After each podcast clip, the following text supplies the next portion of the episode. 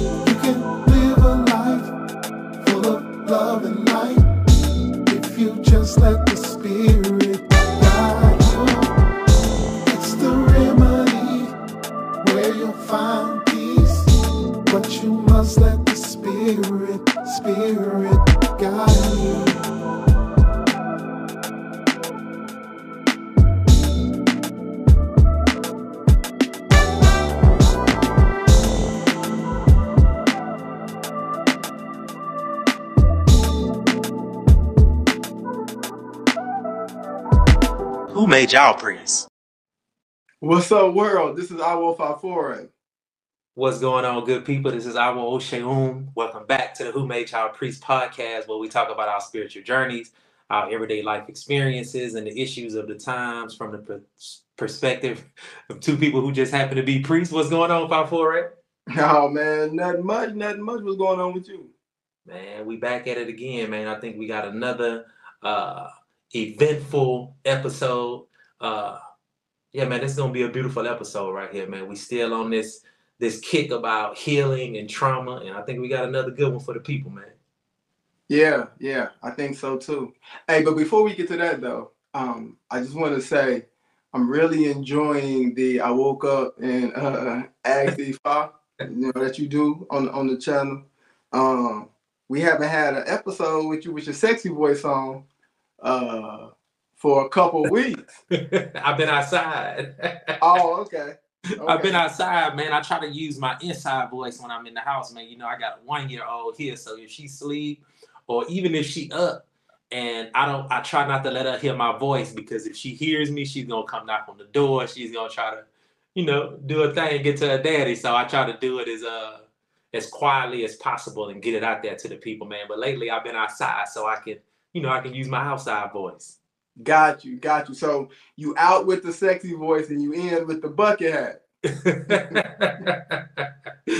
nah, man, I ain't never using my sexy voice, man. I'm just, you know, just being quiet, man. I know you tried to. I know you did the Ika Meji that one that uh that one go round, and you was trying to use your sexy voice, man. You know, you got you got some few you got a few views on that too, man. You got you got a, a few hundred views on that too. Yeah, yeah, man. You've been trying to tell me I need to go ahead and uh, you know, do that.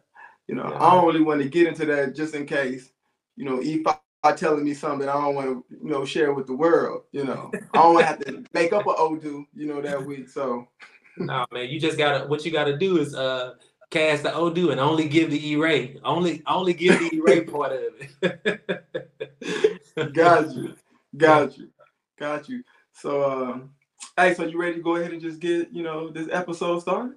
Yeah, man, let's go and get into it, man. Let's get All into right. it. Let's toss it on to our, to our guest. Aboro boy, yeah, Goddess Jessi, how are you?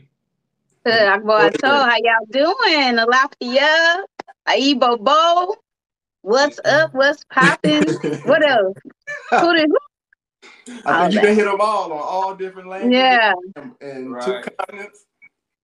Right. We really appreciate you coming on. We know you're taking time out of your busy schedule to come and check in with us, so we really appreciate you coming on. No problem. No problem.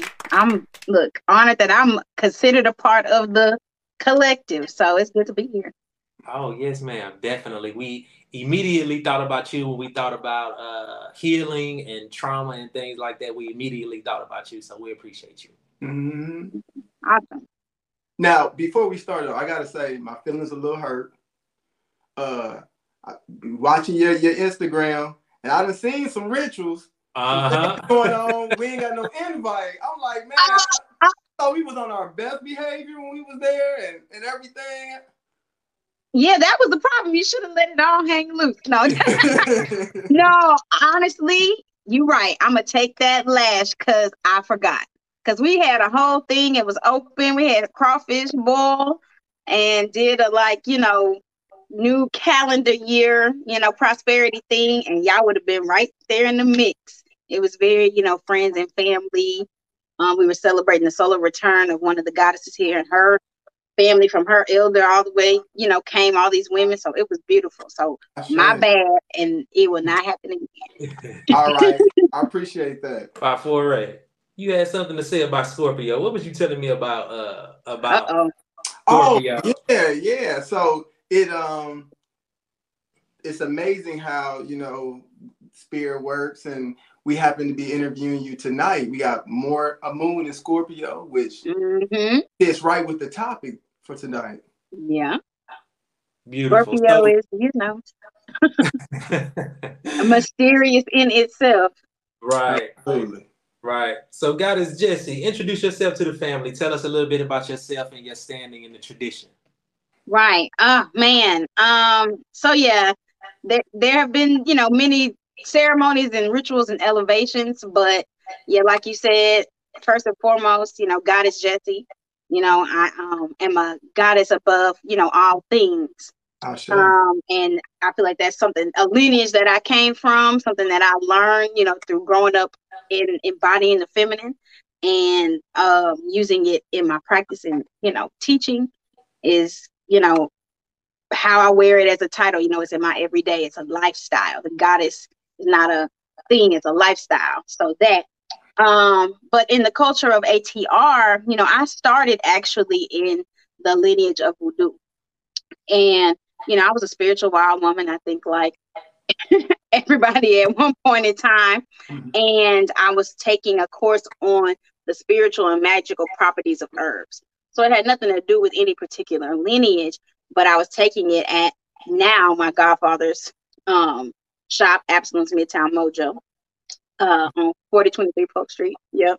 And um, he, you know, saw me through the class and he was like, you know, I noticed that you aren't working with any spirits. And I didn't even know necessarily what that meant, but he told me, you know, two spirits. He told me Erzulie Dantor and he told me Erzulie Freda and I looked those up, and that kind of started a rabbit hole of where you see me today.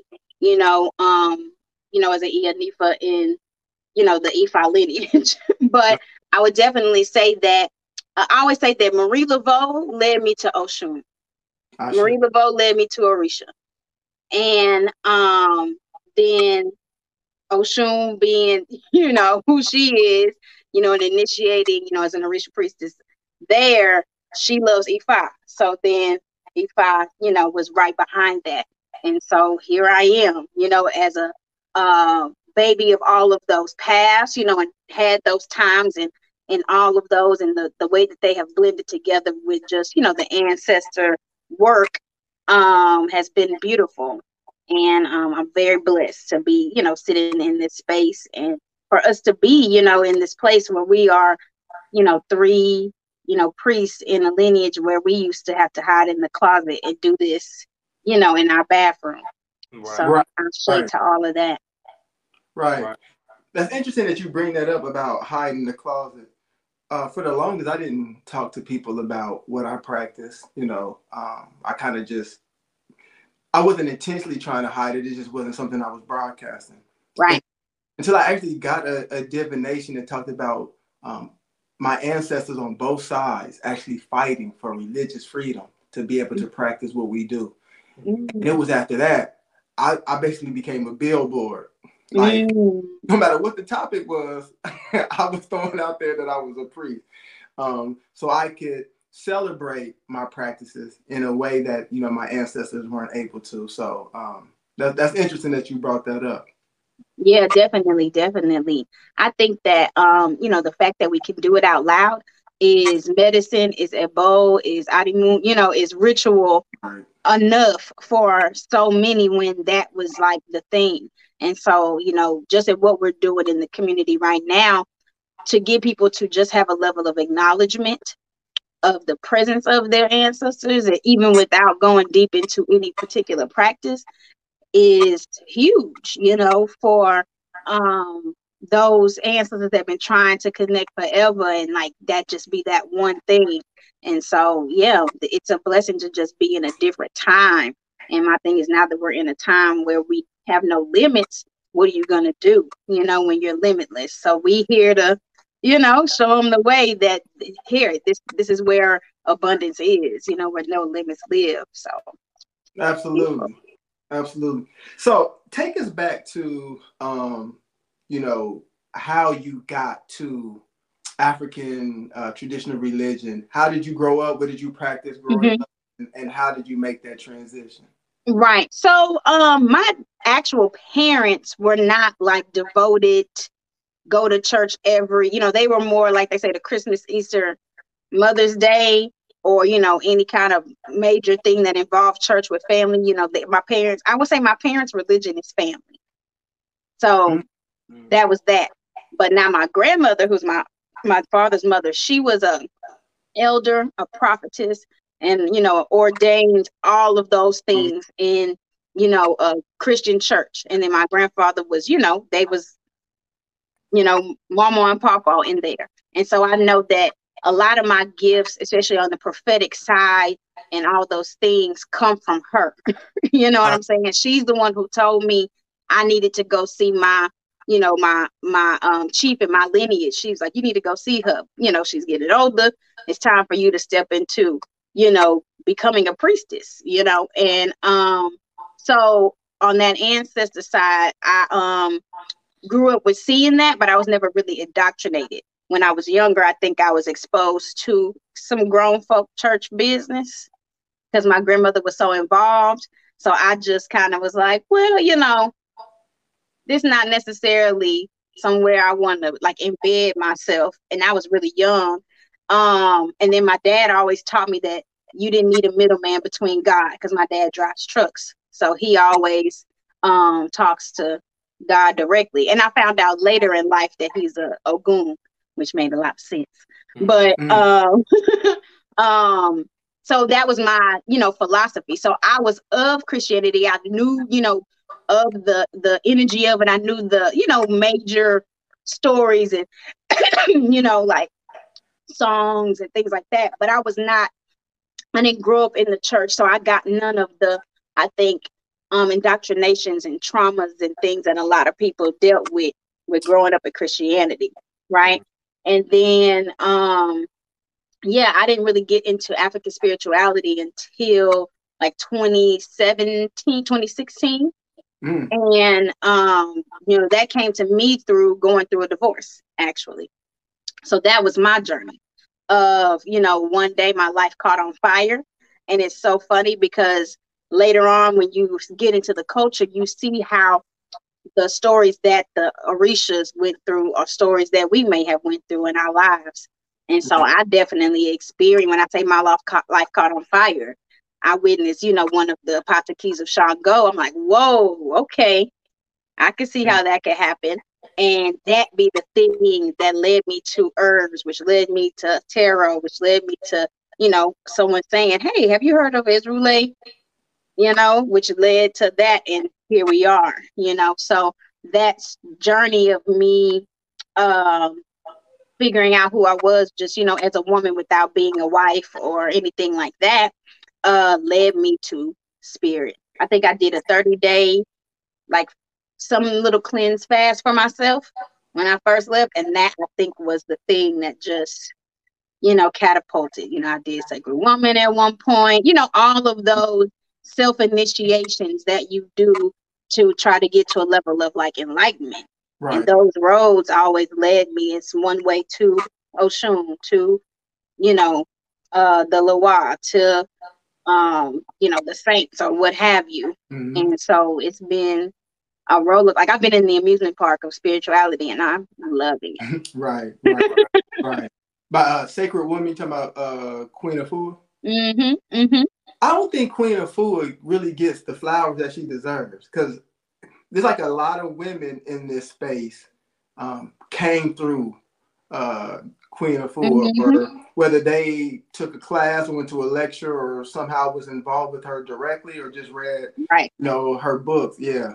Definitely. I know she, you know, had an influence here in this community. I know some of my other master teachers like that I learned like in my naturopathic doctor, you know, realm, uh, Dr. Akua, she grew up and trained and studied with, the, you know, they were all in that, you know, master class of, you know, health and spirit in that way. And I definitely uh, utilize, you know, um, what she has put into the community as like a foundation for a lot of uh, trauma work that I do, you know, with women because we do talk about goddess and we talk about goddess lifestyle, but that is not a lifestyle just of this world.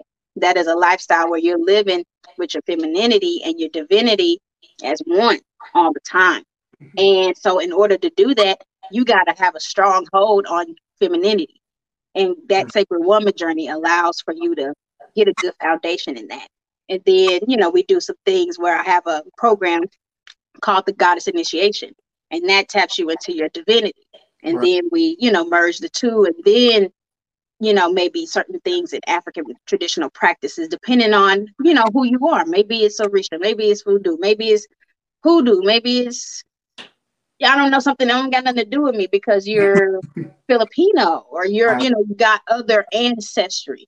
But you know, we're able to kind of like focus more on the the the unit, the person, femininity, divinity, or even masculinity and your femininity within you Absolutely. and divinity, you know, and see the uh creation that comes from that. Because that's really what I think people are looking for is purpose, you know, and overcoming traumas.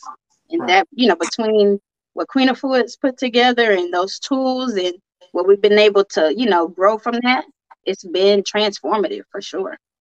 Right, right.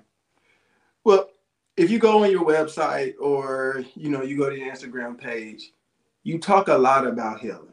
Like mm-hmm. healing seems to be the foundation for everything. And I think it's safe to say that people who work in that that healing space had to go through some type of healing journey themselves. Like mm-hmm, mm-hmm. you can you can go to college to be a lawyer, you can go to college to be a doctor or an engineer, there is no schooling that you can go to or no program that you can go to to become a healer um, if that's your walk. Um, i always say healers are made and they are forged in fire.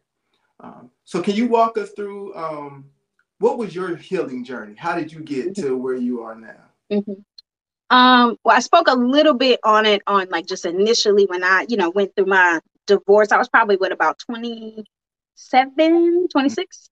And um, doing some holistic things, you know, started that. But I would say my journey um, that I started as a tantrika, as a tantra practitioner, um, probably honed me down onto a level of healing work.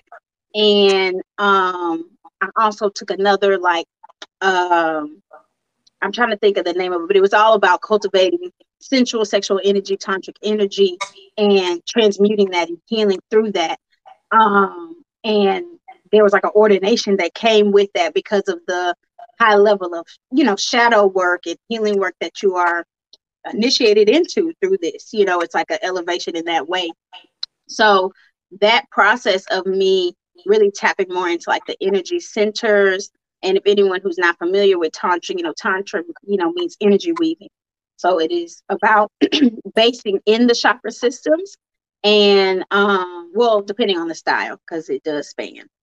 But basically, it is moving, healing, expanding, um, transmuting energy through, um, it could be through touch, it could be through energetic, um, tantric work, but it is moving that sensual and sexual energy and, you know, getting some sort of result um, through it. Let it be peace, let it be healing, let it be manifestation, you know, divination, you know, the list goes on. But that process of tapping into that and learning it, you go through it. And I definitely transformed as a woman, I transformed as a healer, and I blended my um, spiritual, you know, depth with my sexual depth and the erotic embodiment and those two things just really you know talk about forging a fire and water because going through the womb um is a whole nother thing too right right right right yeah that's a beautiful journey uh we know that you have your own Elea spiritual house here, Sweet Love Sanctuary. And mm-hmm. Fafore and myself, we had the pleasure of visiting you at uh, at your temple. Uh, we had a great time there. Um, awesome. But what we noticed was that you dedicate a lot of uh, time and energy and spirit to women. Mm-hmm. Uh, why was it important for you to reveal to women that uh, the power that they have within themselves? Man, so this is a great question. I would say that one, it is responsible. You know, when I came into the tradition, um, I came as a certain level of a whole woman, right? And I was looking for a level of enlightenment. but every woman does not come that way. And I noticed a pattern as far as a level of um, misogyny, patriarchy, you know, um, some of the exact same things of which we were elevating or trying to quote unquote escape from other practices from were being regurgitated inside of this practice. And mm. so, you know, through my experience and through just who I am as a person and what my God told me, um, the Sweet Love Sanctuary was born. You know, a safe place for a woman who is um, in one way or another tapped into or going to or carries a certain level of feminine, sensual, sexual energy to have a free place to be able to heal those things because that's a part of her healing journey, but also to figure out who their ancestors are and connect to some form of African spirituality and not have to worry about managing the safety of their bodies or their practice or their divinations or what have you, and also who they are and what they're actually going through as a person. So that is why the women focus came first. And then, you know, at the sanctuary, we love men. We want, we are calling and praying for as many men, women, and all those things in between, whatever you identify as, to come if you do feel like that identifies with you too. Because just because I say the woman, I mean, men are going through these things as well. You know, maybe they are not as unprotected in their bodies, but they may not be protected in their practice or their wallets or their what have you. And so, just pointing out the elephant in the African traditional realm, you know, that we deal with, and in the Houston community, in the Texas community, in the what have you. And we don't deal with that in the sanctuary, but we also do have women that are able to elevate to wherever they need to go and continue on their lives. And it affects them, it affects their homes, so it affects their communities. And so then everybody, you know, wins. Mm-hmm. a, a little bit ago, you talked about, you mentioned sexuality and spirituality in the same sentence. Mm-hmm, um, mm-hmm, in a, from a standpoint of doctrine, I say that there isn't a big difference between religion and spirituality, but there is a huge difference in practice mm-hmm. between religion and spirituality. I think people on the outside who don't know about spirituality have an expectation of it looking the same. Mm-hmm.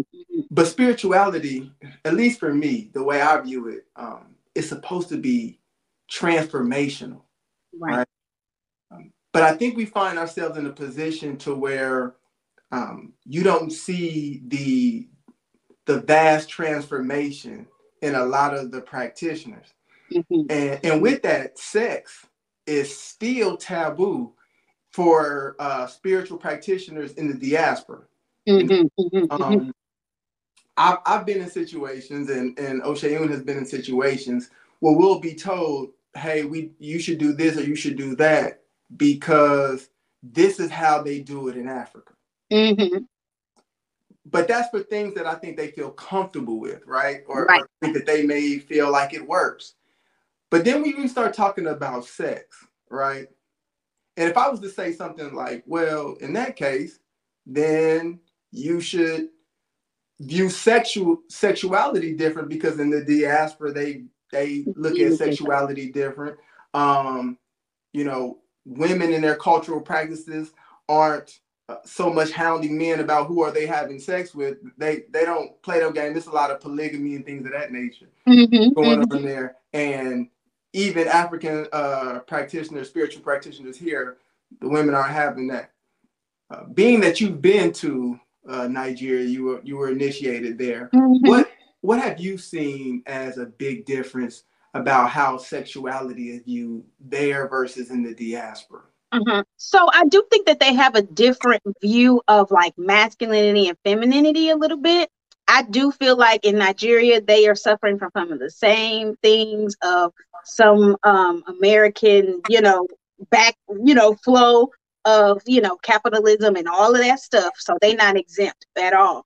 Um, I definitely see room for growth in uh you know the way the they receive the feminine there but um i would say that there's an honor of the feminine of the matriarch of the pregnant woman of the wife of the even the women that are involved in ritual you know Ogboni and all those you know women that are you know involved in those certain like um uh societies um it is honored and it is revered in a certain way um there is a certain level of um energy between the men a camaraderie between the men like hugging and loving and dancing and Mhm. all of those sharing like all of that just um energy you know uh community collectiveness we we don't have that. We have that you know separatism when it comes to just how we're even having um platonic intimacy with each other. So i think just from that base of culturally that being different definitely like how we look at certain things taboo like yeah the ladies in africa have like a wrap on but they don't they got like a bra strap here and they they so slang they gonna rewrap it and no one's even thinking like about it sexually you Right. know?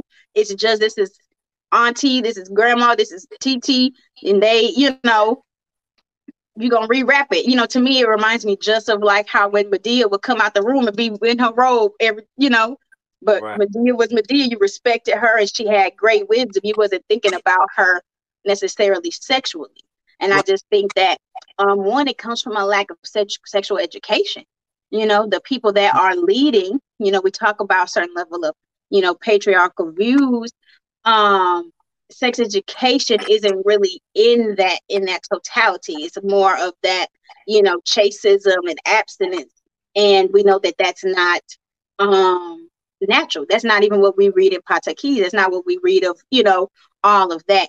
And so i think that um the education around um who the female principle is and what that you know what your sexual energy is. That's why we have those classes. You say that there's no place to go to learn how to heal or be a healer. There is you know at the sweet love sanctuary we do that.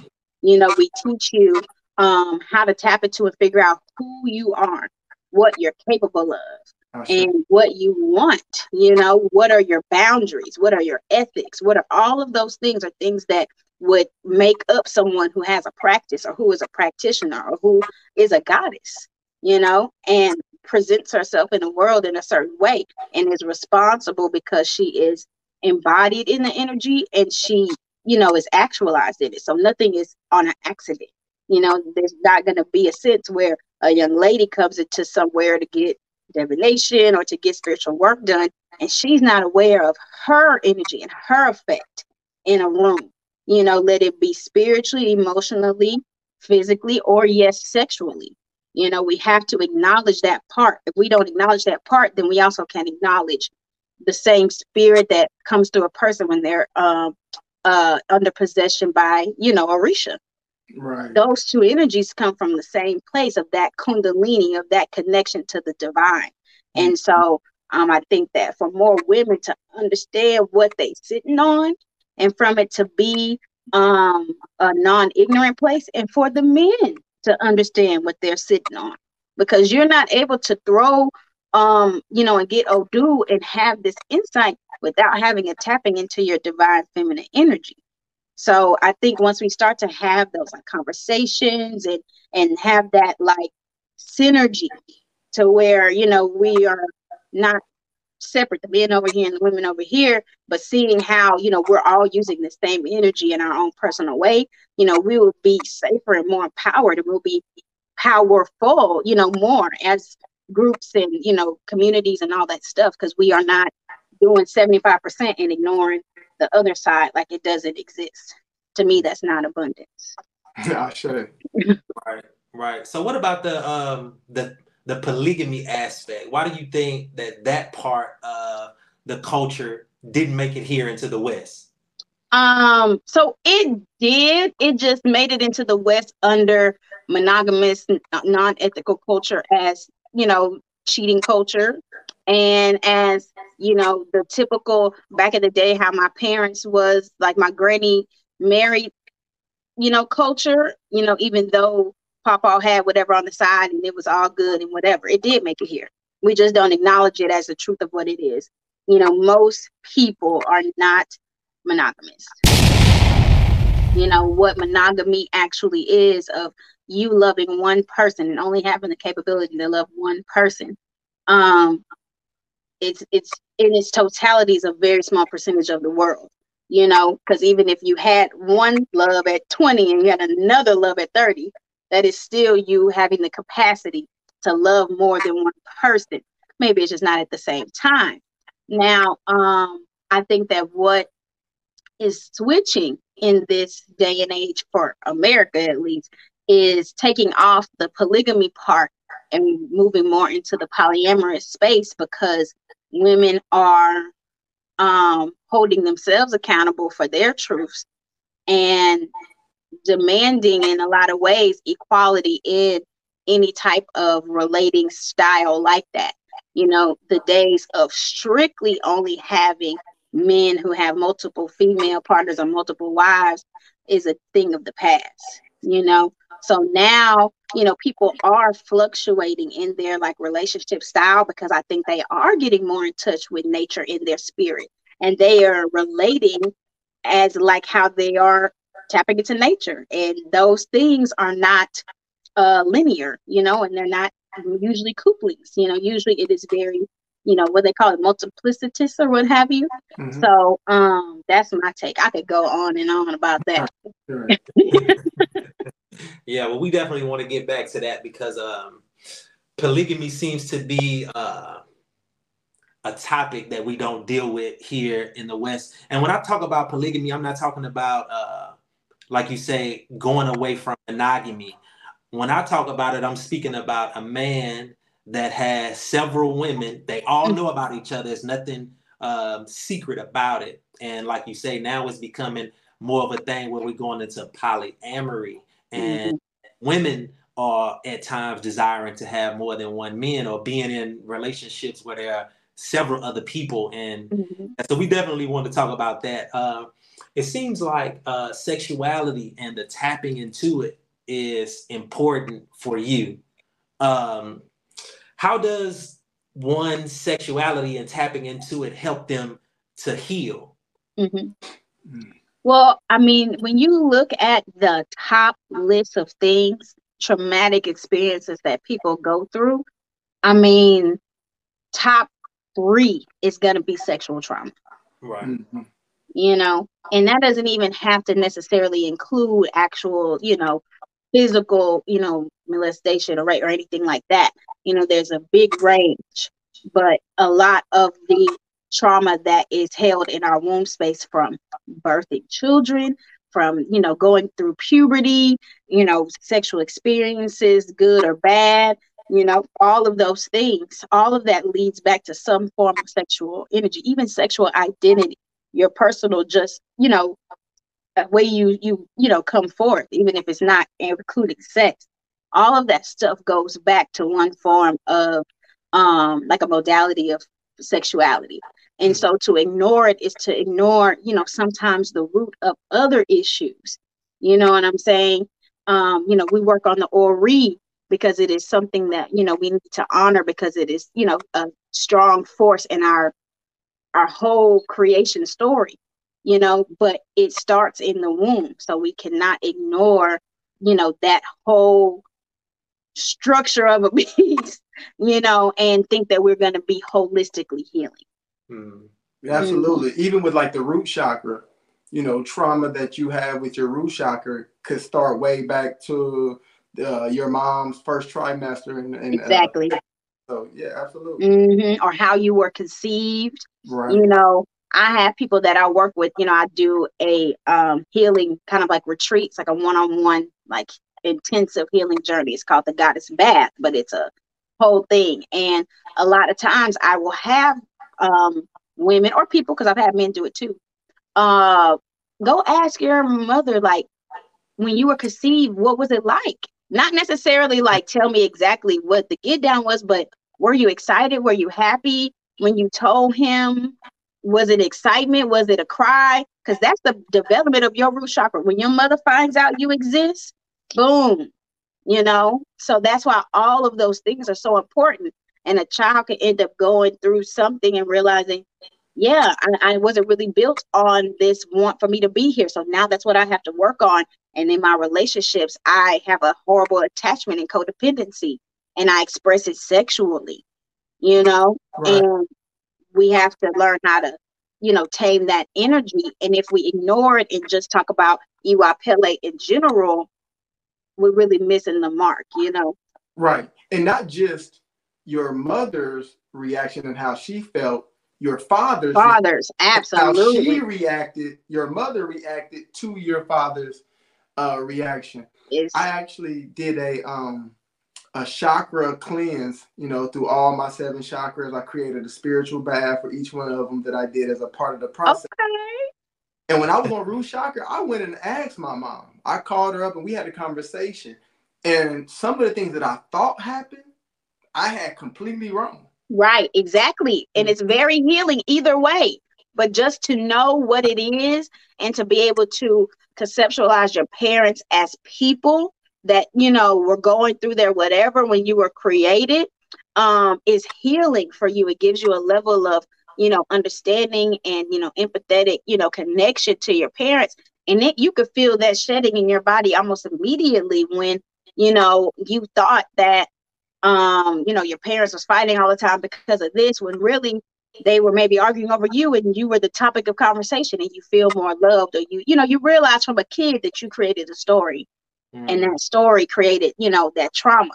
And it takes you from being um, a, a traumatic filled person that things happen to them and you're this victim to understanding what happened and feeling empowered. And now you realize how you can create and affect a, a situation, an environment, and thus overcoming that trauma and being empowered through it. So it's it's a transformative thing. I mean, just starting with root chakra alone, and that's why I love tantra because it's an expression um, that is natural through every, you know, Right. sector of the world and it doesn't really matter who um you know you do this for this work of the body you know is sacred Mhm. and um it's it's transformative for sure you know and i was like untapped you know territory still so many Right. people touch deprived covid all that stuff people need um touch in a world that tells you that it is not okay you know to do so so Mm. Absolutely.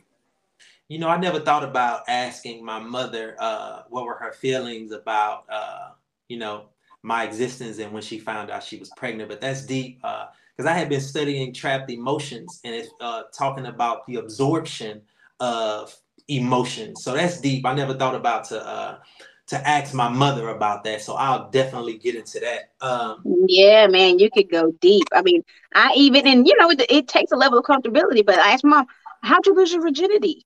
Different things, because that's all genetic stuff that is built into us.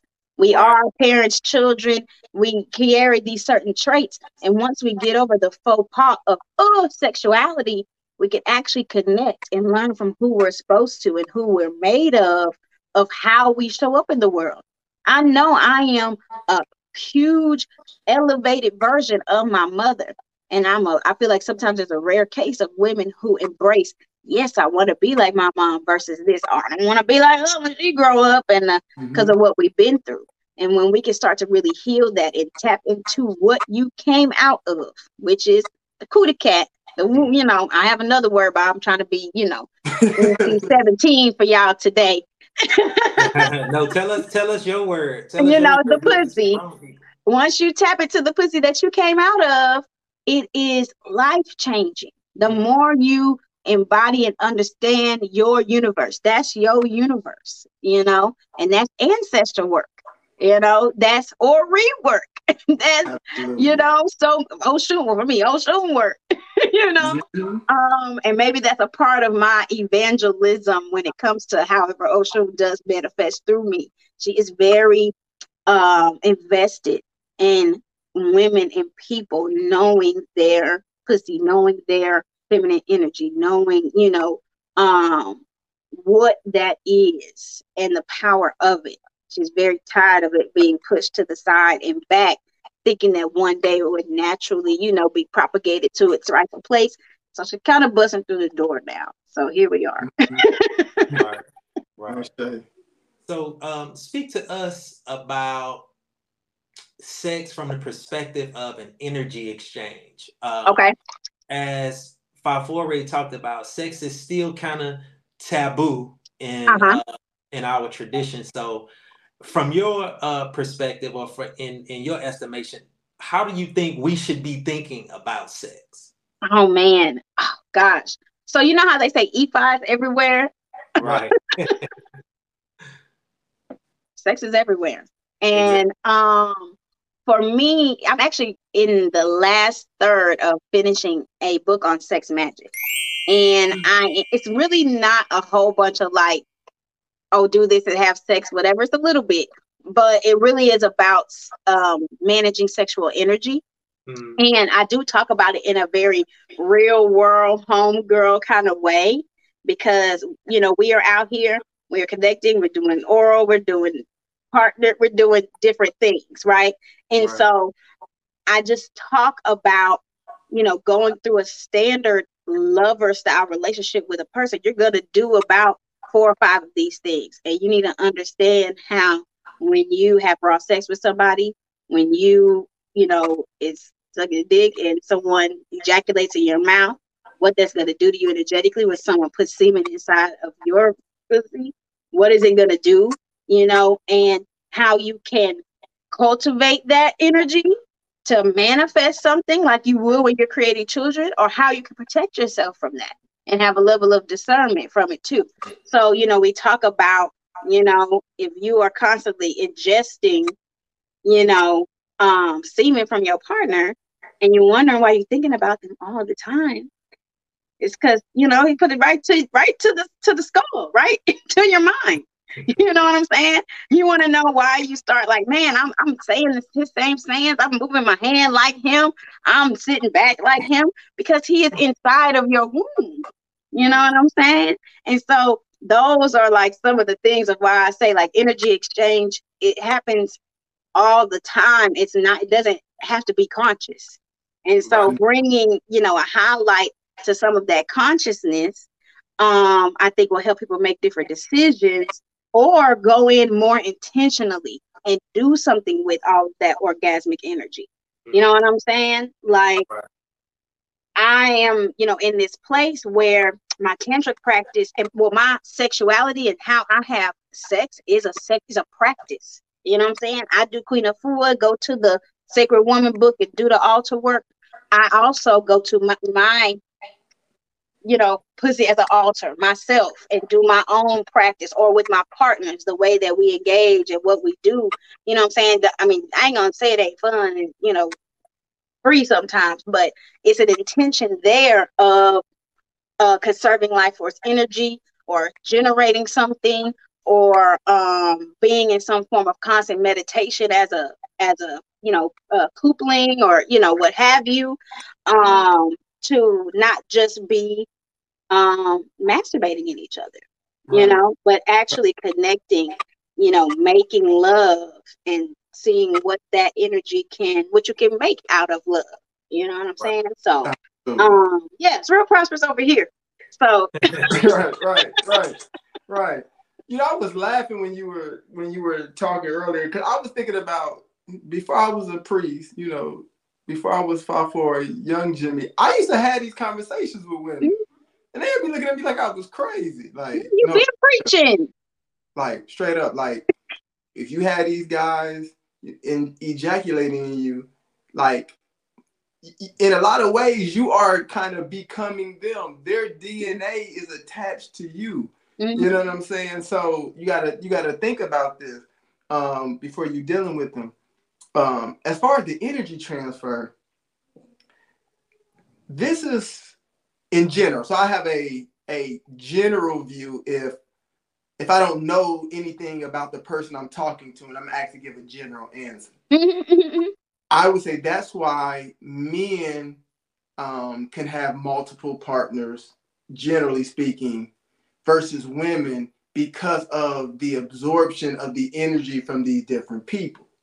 Now, I know specifically through Odu's, you know, you get your Odu, it may say as a woman, you are to have multiple partners. Mm-hmm. As a man, it may say you're supposed to be monogamous. So I have a general outlook if I can only give a general statement because I don't know the person specific situation.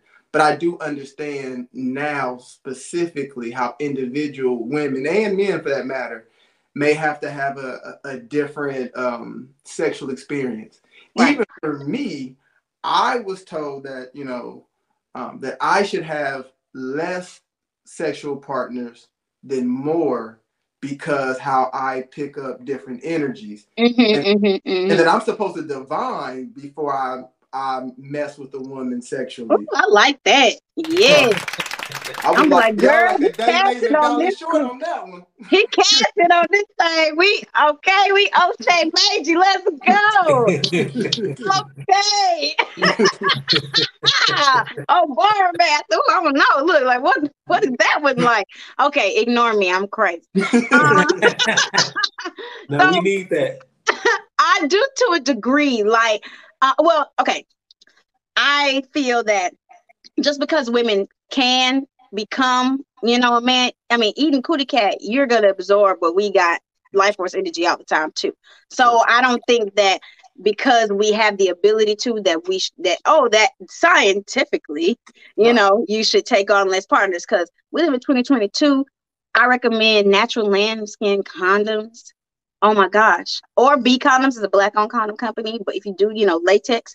But those i mean it feels just like like the just like the, the the, the real thing and and not having that fluid bond with a partner will allow for a level of energy management and still sexual experience and exploration if that's what you care to do. So I don't think it's necessarily like a case of doing it or not, but it's how you do it. Or, you know, I know some women who I would say can take on a lot, especially certain goddesses who do certain work and, you know, having a high quantity and quality of sexual experience keeps them healthy, keeps them cleansed, keeps them powered up for constant rituals and things like that. You know, and a lot of times we look at these ears. I look at some of them who are in their elder years, and I bet, and this is gonna be super vulgar, if they was getting some, they would look younger. They would still be doing EBOs and teaching and everything right now. Mm-hmm. But back then, someone told them, spirit or family or da da da, or you know, being right. a God, someone, and they thought that they had to choose, and they did. And we don't have to do that anymore. You know, and so, amen to 2022. I say to 2023. you know, to being in this time, but you know that sexual energy is gasoline, is fuel, is ashe to bringing in so many beautiful things. And I think that that's why the more people who are knowledgeable about who they are and what they're supposed to be doing, and they're just connecting, you know, in, in, in a more balanced way, it's fine. You know what I'm saying? Because it's needed. I mean, I'm I'm for more love than this. All right. you know, I want to go back. I want to go back to something that you mentioned. Um, a lot of people talk about visualization surrounding sex, uh, mm-hmm. specifically surrounding the creative energy uh, of the act. Mm-hmm. Uh, in your estimation, are we able to participate in that sex and visualize the best versions of ourselves, for instance, our healed selves, and create that with that creative energy? Yes. Mm. Yes. hey, you see I mean, yeah, you too. are. Um, I mean, there's so many ways. I mean, um, I know a lot of people are, nowadays are getting into plant medicine and things like that, you know, but you know, there are certain um, I think journeys and meditations and even with like micro dosing and connecting with a partner to do, you know, molecular restructure restructuring and connection. And you could do that without even actually physically engaging. You know, I've had interactions like that and then take, you know, plant medicine out of it. I mean, yeah. Um I got like all kind of visualizations and cities and lottery numbers and you know all kind of things um while focusing on going through the nine levels of orgasm and not just you know the big one at the end of the road Mm. Oh, you hitting us! You hitting us with something now. You talking about the nine levels of orgasm? yeah so um that's a workshop that i do teach um and it just talks about how we really only recognize that last one which is actually ejaculation it's not orgasm per se depending on you know if you like on the squirting side. Anyway but um the nine levels of orgasm talk about how um the different organs give a response and those are really um the the indicators of the different levels of orgasm. So it goes through your glands it goes through your kidneys it goes through your bones. You know when you're shivering and your body's tensing up and you're you know squeezing and biting and all those different reactions are um levels of orgasm where all of the energy and fluids are conjured up and they may end up in a certain place to give it expression but it starts you know in every really system in your body and so, um, yeah, that's a whole another thing. And it helps to take some of the pressure off, especially for women who feel like they don't orgasm. When in all actuality, you probably do. You're just taught that if you aren't doing what you see on Pornhub, that you are not sexually successful. Mm. So um, that's another thing of decolonizing and decapitalizing and de, you know, all the racials, all whew, that whole thing that's in, you know, what we see as sexuality and what we think, you know, um, is okay. so it's a lot of unlearning and relearning. And like I said, we talk about being pussy centered here, and I do um, hold a lot of accountability to ways that women themselves hold up these ideologies that they say that they, you know, want to reject. And so, you know, just as much as we may be, you know, pussy power and the pro girls, we're gonna hold that mirror back and have that accountability for our own pussy management and knowledge and accountability and responsibility. You know, so we don't play that around. I, Right. I right. say- How healing how healing is that? Knowing about the nine different uh levels of orgasm. How, how oh, say don't step on that. no, You trying to because I think because I think because I think it's important that we learn about the woman. More importantly, I think it's important for the woman to learn about the woman. yes, For the woman to know to know her body because if she can really be inside of herself, then she can really heal. So I think that's important that she Mhm, knows about mhm. those nine. I've never heard that in my life about the nine different levels of uh, of orgasm, and that what you call the ejaculation. That that's not orgasm, and so they think that they were unsuccessful when that doesn't happen. So how healing is that for them to get that knowledge of themselves?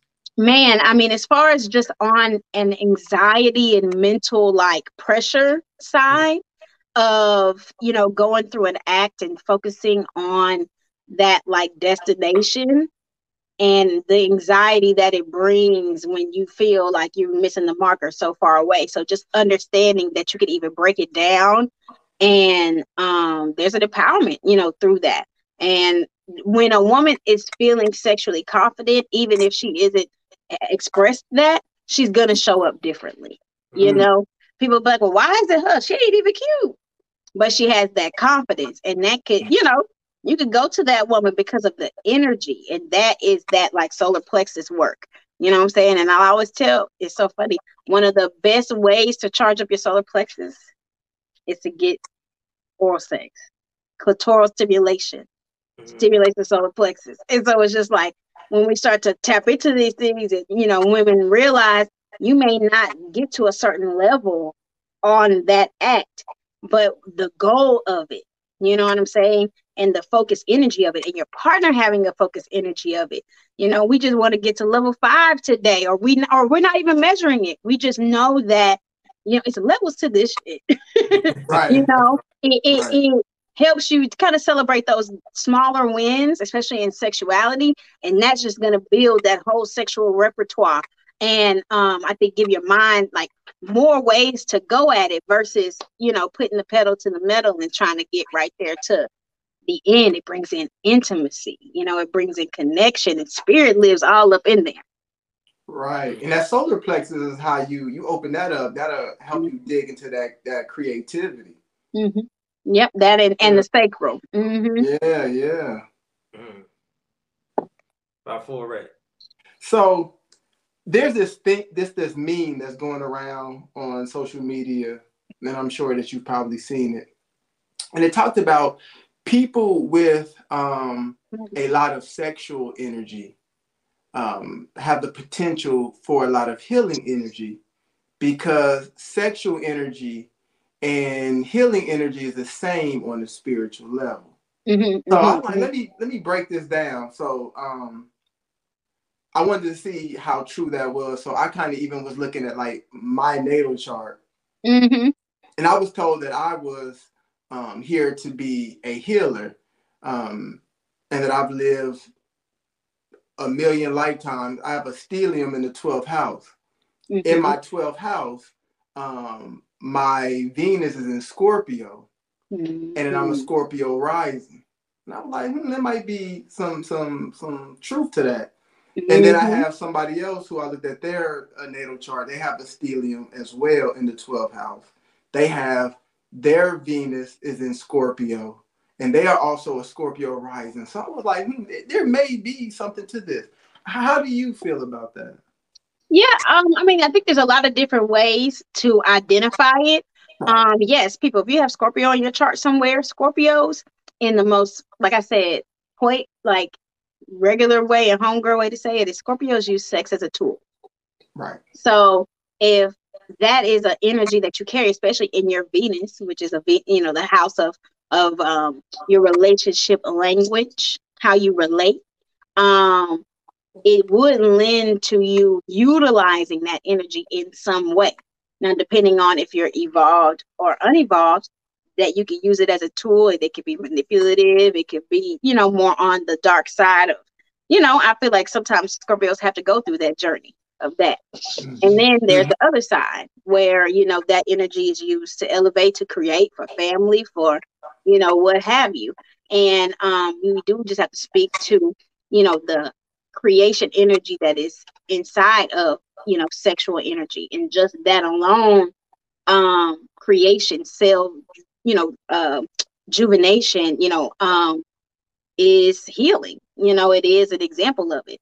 And like I said earlier about like the Kundalini energy, you know, when I um, experienced certain things in ceremony for the first time, um, after I was done, I felt this sense of fire within me. And that fire within me, I had felt that before, and I was in intimate spaces, you know. Right. And so it let me know that that space where the energy must come, you know, is released for us to be able to go into that trance and to go into those places or to lay healing hands and do those things or, you know, all that stuff resides from a similar home. And we have to honor it for its totality to truly be able to tap into the true power of it. Ashe, um, you know, listening to you speak, you have, in my opinion, let us know that we made a great decision. Ah, Like we literally wanted to have you on last season. You know, that whole season was dedicated to the divine feminine. And when we came out, you know, to sit with you, um, in your Ile to do that, uh, I think it was the Aries. Uh, yeah, full moon in. Aries. I know we went to the water. We Right, right. yeah danced and Right. all that generated a bunch of energy.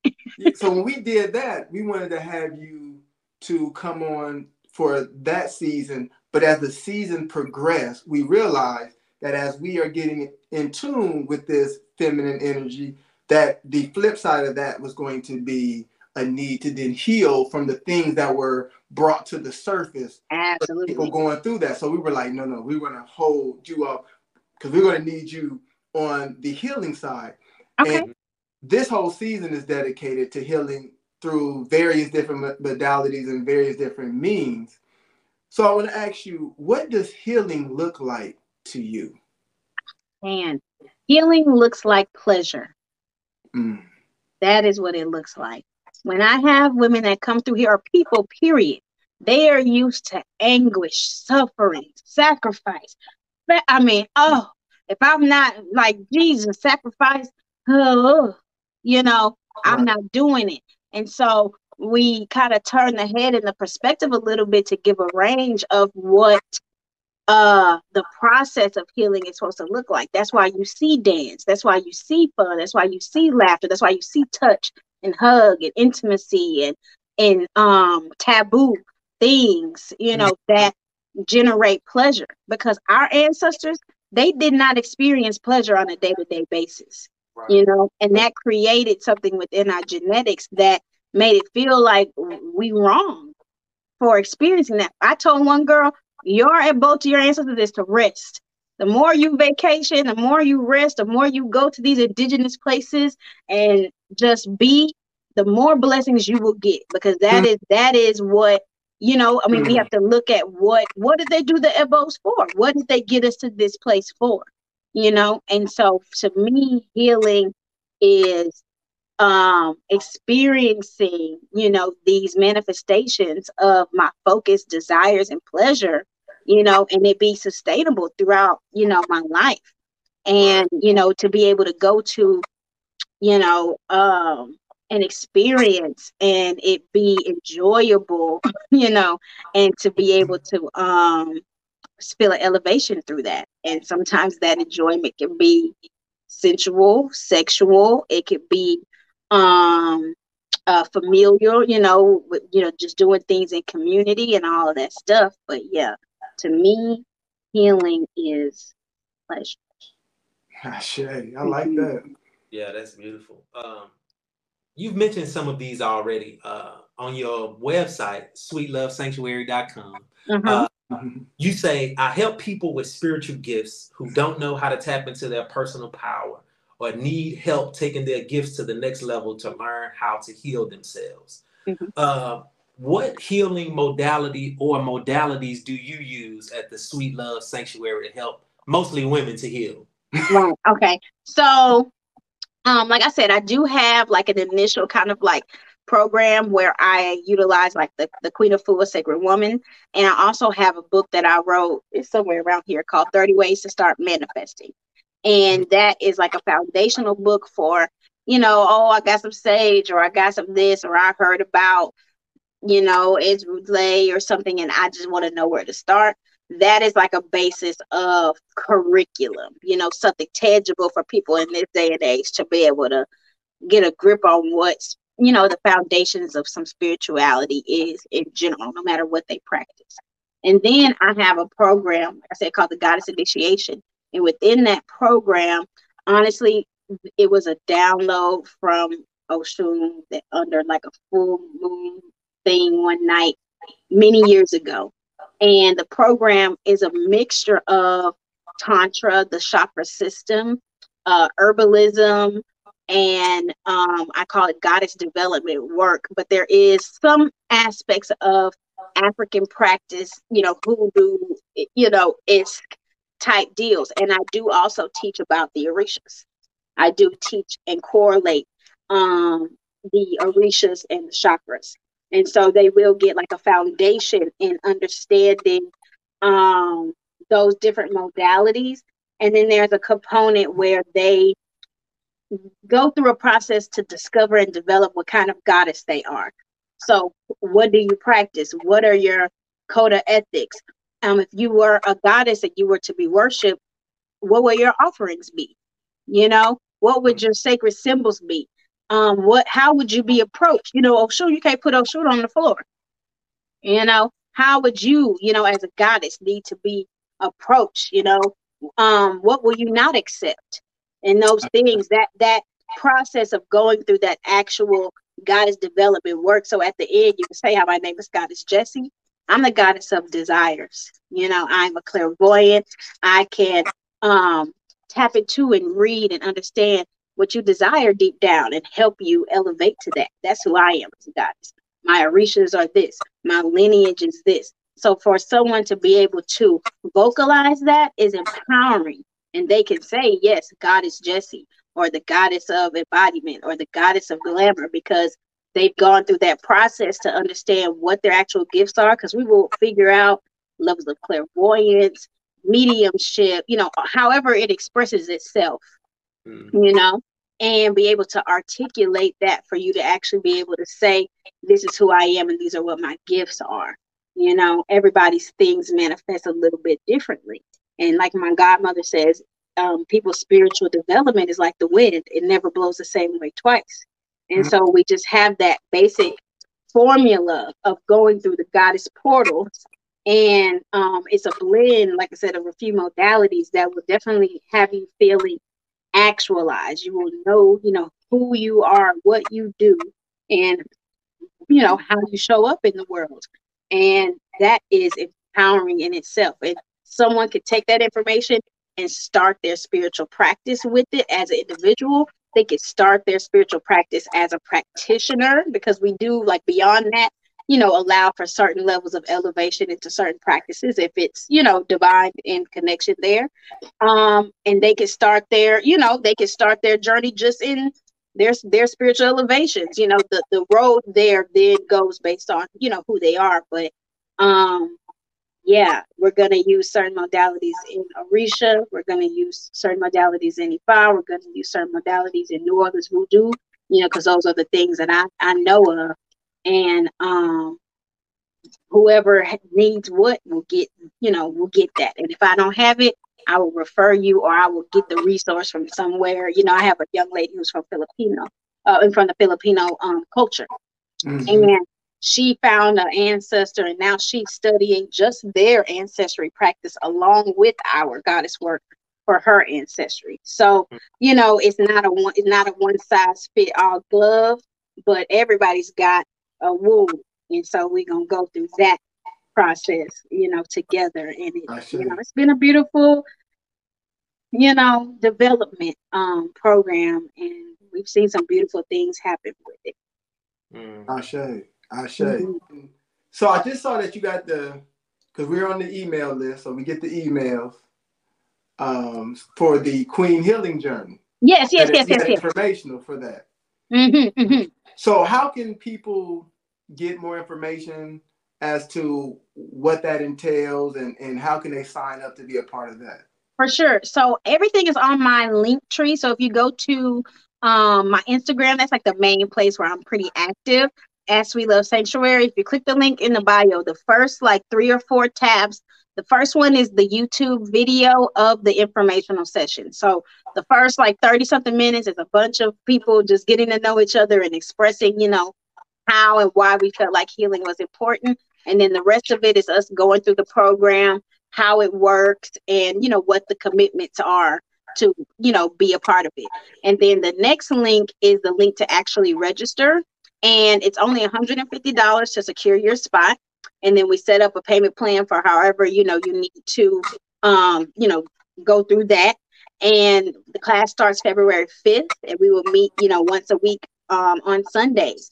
And we will go through you know collectively um, a version of the sacred uh, woman journey and dive into you know starting to get a good foundation for your spiritual practice. So Everything is right there. The books you need, everything is right. Like the first few links on the link tree. So you can also just go straight to link tree forward slash sweet love sanctuary.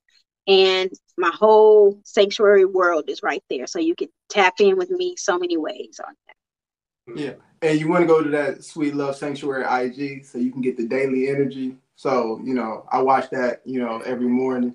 Okay. Uh, now, what happens if people miss this first go round uh, of this year for the Queen Healing mm-hmm. Journey? Is this something that you have it multiple times throughout the year?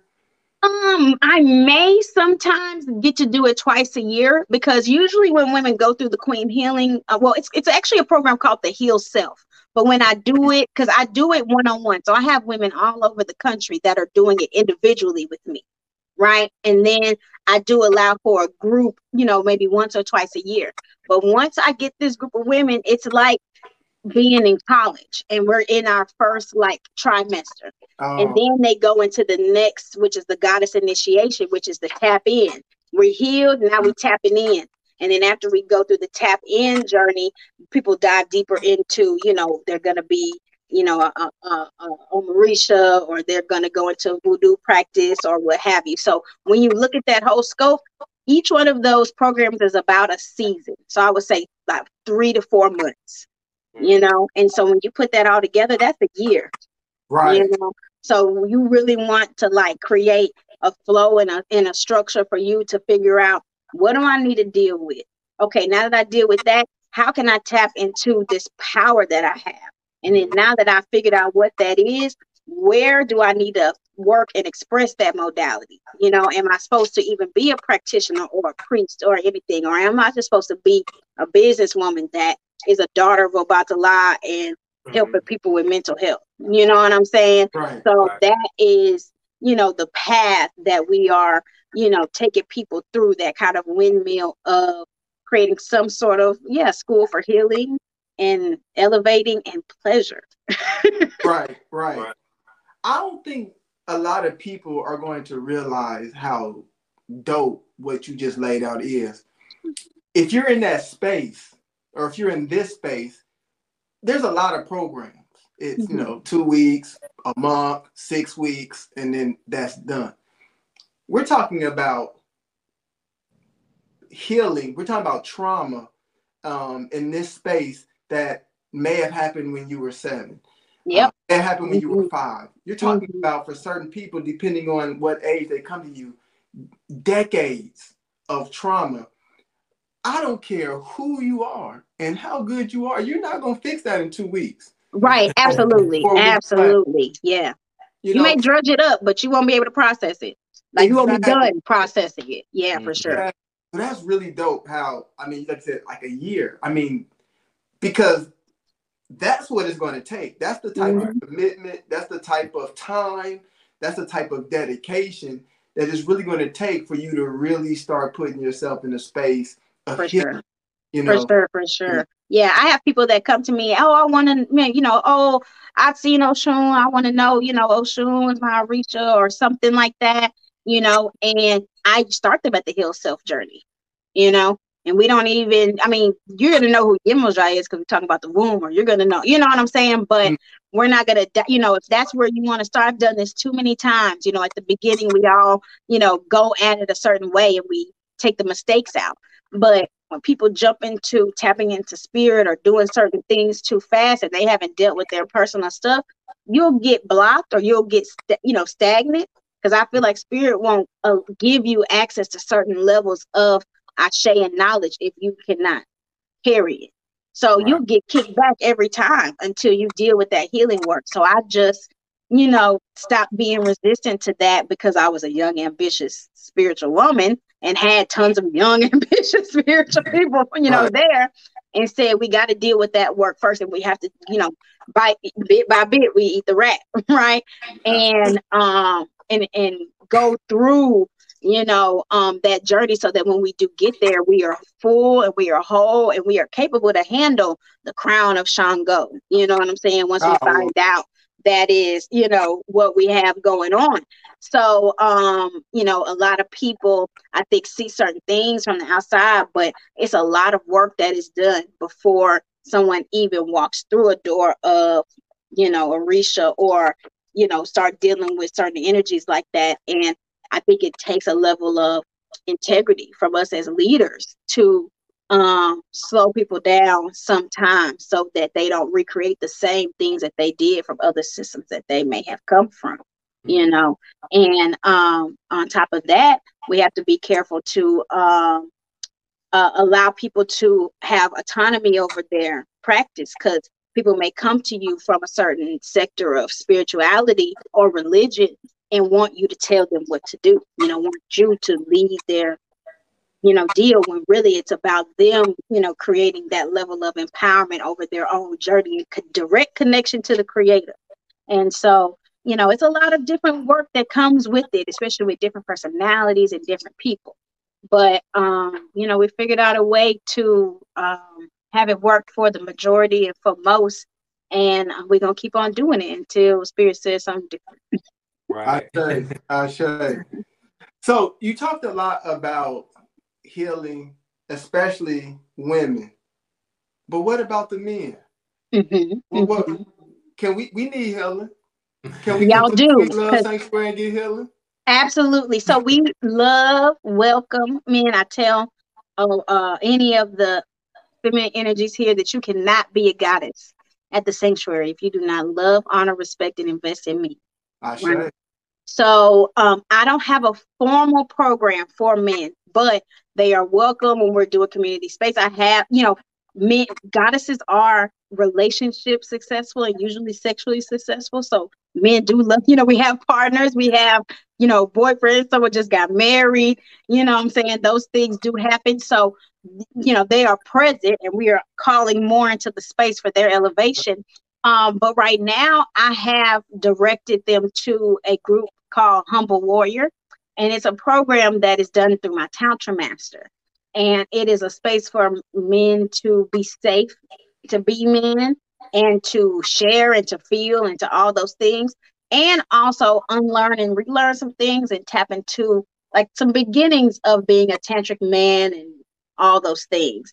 Um, so that's somewhere that I send as a resource but I will be, and my goal is to do it, you know, this year, have like a God King training where I bring in um, experts where I do facilitate it, but I'm not trying to be the teacher. I don't want to be the woman teaching men how to be men. You know what I'm saying? I could teach you as a liaison to the women. I give you the lowdown, you know, I'm a safe place. But I want to bring in men that are experts in polyamory, experts in financial um, stability and investment and all that stuff. You know, a man that is tantric and tantric and you know all of that, you know, nature and teach, you know, based off maybe like the archetypes and things like that to give a holistic, you know, healing experience for the divine masculinity. So since you put it out there, right. it's pushing because you know there are more men coming into the space and i do want to be able to hold space with them here in the sanctuary but i had to get it honed down and stable and all that stuff for the women um because to be honest a man can go to a standard place in African traditional practice and get the healing and support and development that he needs because the system is set up for you all to flourish through that in general. Can we go deeper? Yes. Can we go, you know, unlearn, you know, some things? Yes. But the system is set up like y'all are, you know, you could go in the elevator, become a Babalawo, do, do, do, do, three a petty beat, uh, you know, Right. you can do it, you know, and be able to dream beyond whatever, and and there's no limits to your destiny. So that's why, you know, women first. But I got y'all because I'm a Harriet Tubman for y'all too, because I want y'all divine feminine to be free as well, so you can manifest with or without a woman whenever you need to at a high level. So Mhm. that's me. that's this God was, is this was this was this was a blessing here. I learned so much in this episode. Um, we really need that information about the resource where you send men to because I would be willing Yes, yes, I that. will. I will. The Atlanta um, Institute of Tantra. Um, it is run by a goddess Amina. She is right now creating a retreat center in Costa Rica for and by Black femme BIPOC people. It is amazing the work that we're doing. So we not just practicing it, we preaching, we owning, we you know we doing it. So I would give the information and all of that. It may be a waiting list because it's a lot um, that's growing in that area. But um, if anybody's uh, on Netflix, I don't know if the show's still on Netflix. It's called Sex, Love, and Goop. But my Tantra master, Amina, she is on there. She's the only Black um, intimacy coach that is on there. It talks about, you know, relationship intimacy and Tantra and all that stuff. And I think Gwyneth Paltrow produced it. So if it's still on Netflix, you can see her, and that's you know, she is my pussy godmother. She is my goddess godmother. Just like I have a EI and Arisha, I have one, you know, for my sexual practice and my tantric practice. So um, we honor all of those elders who have um, curated this thing. So I I say to them, I say we want to thank you for not only being a part of our podcast and sharing this beautiful information with everyone, but we also want to thank you for what it is that you do as uh, a priestess. You are a part of the oldest profession um, in, in the world. You know, Um, and, and what you do is very important. So uh, from one to the next, we want to say thank you for all you do. Thank you. Thank you. I appreciate that. I know I'll be like, this is what I chose when I ca- okay. And women? Ooh, okay. I say, I say, uh, Thank y'all so much for having me. I appreciate y'all for coming first to my space and being open and you know experiencing and you know wanting to continue the fellowship and yes bringing me on to just share my ministry and my gospel and you know letting me be an evangelist for the pussy Yeah. We want to we want to come back. We want to come back so you can't forget yes about it. yes yes Right, right. probably do something for the full moon for February. I am celebrating my um Ocha for Oshun, so Mhm. I will send it out and you know let y'all come through and you know we'll do the whole you know song and dance. So, Absolutely. We'll definitely be there. Uh, family, again, thank you guys for tuning in. This has been an amazing episode. You're probably going to have to watch this a couple of times. Take notes. get to notes. Y- You got to put some of these things into practice, right? Um, knowledge is great, but wisdom is actually using the knowledge, is utilizing the knowledge. And that's where we want to get to a place too, so we can all heal. And throughout this season, we're going to provide avenues for everyone to heal from whatever it is that we need to heal from individually and collectively. So, again, thank you for tuning in. We love you. And as always, life's a journey. Don't forget the map. Peace. Peace.